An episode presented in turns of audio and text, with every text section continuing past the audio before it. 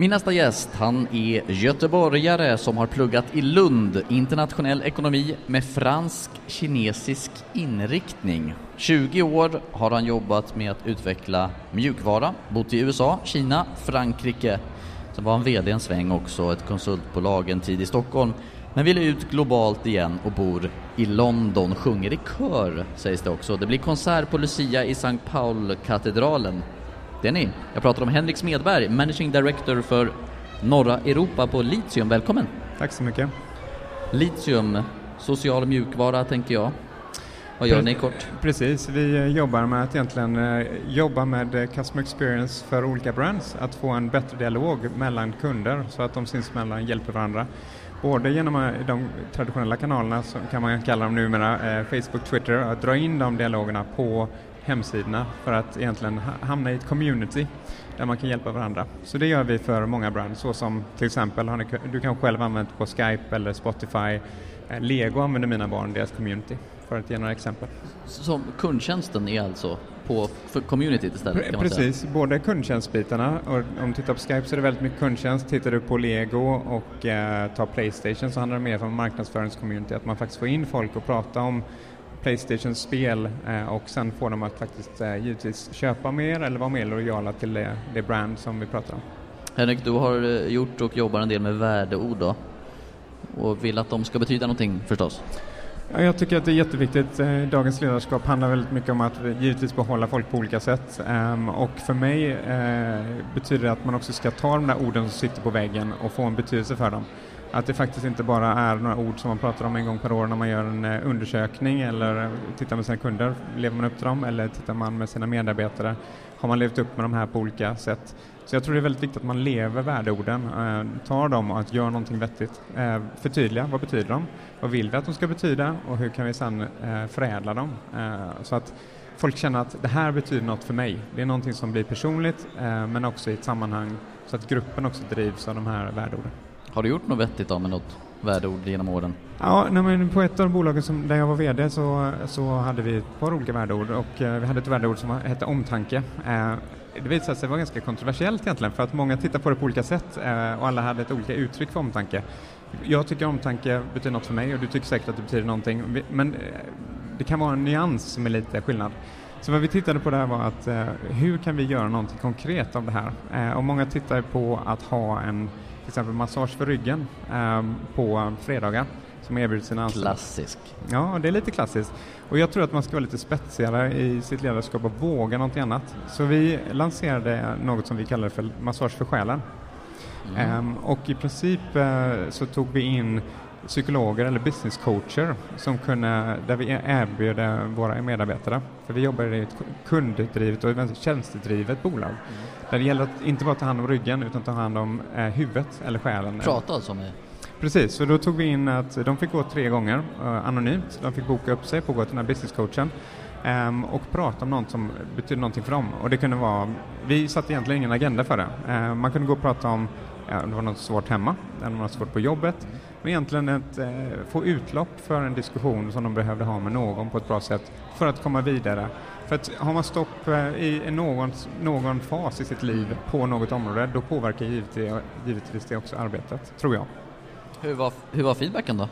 Hur togs det emot? Ja, det, var, det var ju det som var så roligt då. Jag fick ju anonym feedback eftersom eh, jag ville inte veta och jag ville inte sätta någon press på konsulterna att de skulle gå på det här. Men de som tog, tog det här tror jag, två kategorier.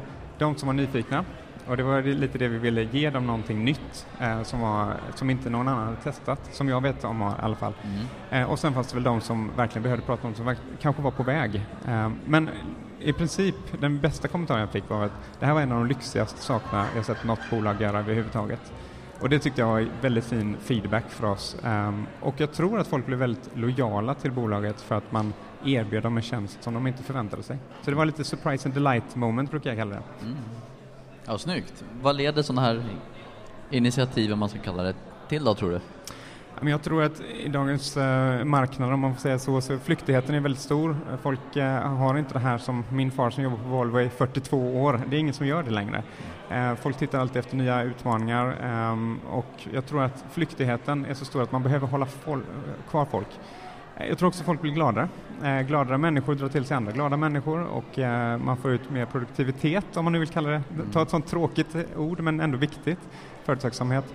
Ehm, så jag tror att eh, gladare medarbetare gör ju också att man faktiskt får en kultur som växer eh, och i slutändan, inte minst viktigt, eller kanske början eller slutet, så är det kunderna som får en eh, högre nöjdhet tror jag.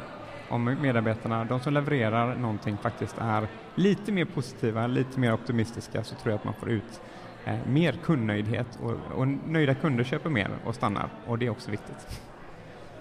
Det är också viktigt, absolut. Flera grepp på gång eller med värdeord? Ja, absolut. Uh, nu mitt team i London då, jag bor där och um, har hand om ett team där på 35 personer ungefär. Så det är lite lagom stort, men det är mjukvara så vi har uh, säljare och konsulter i princip.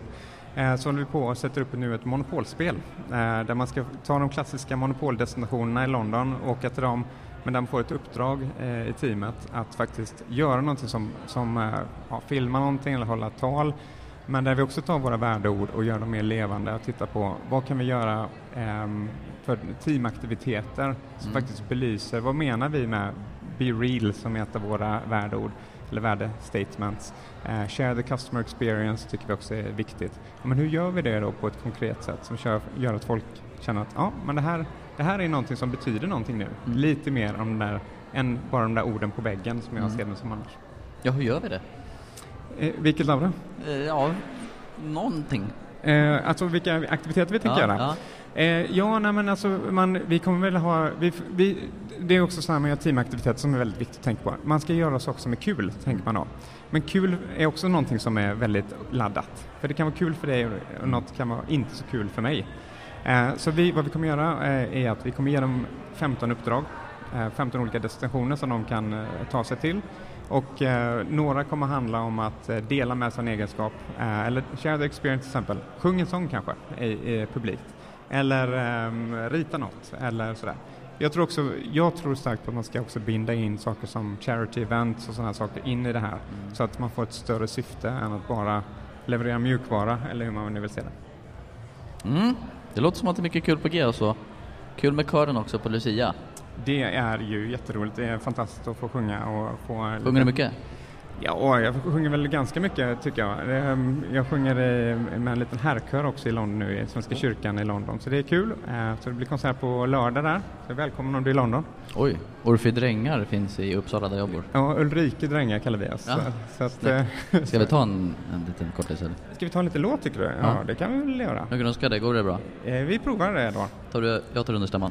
Ja, vi, vi, vi provar det. Lite par brecol som Bellman skulle sagt, eller hur? Mm. Du får sätta eh, nu, nu grönskar det i dalens famn, nu doftar äng och lid.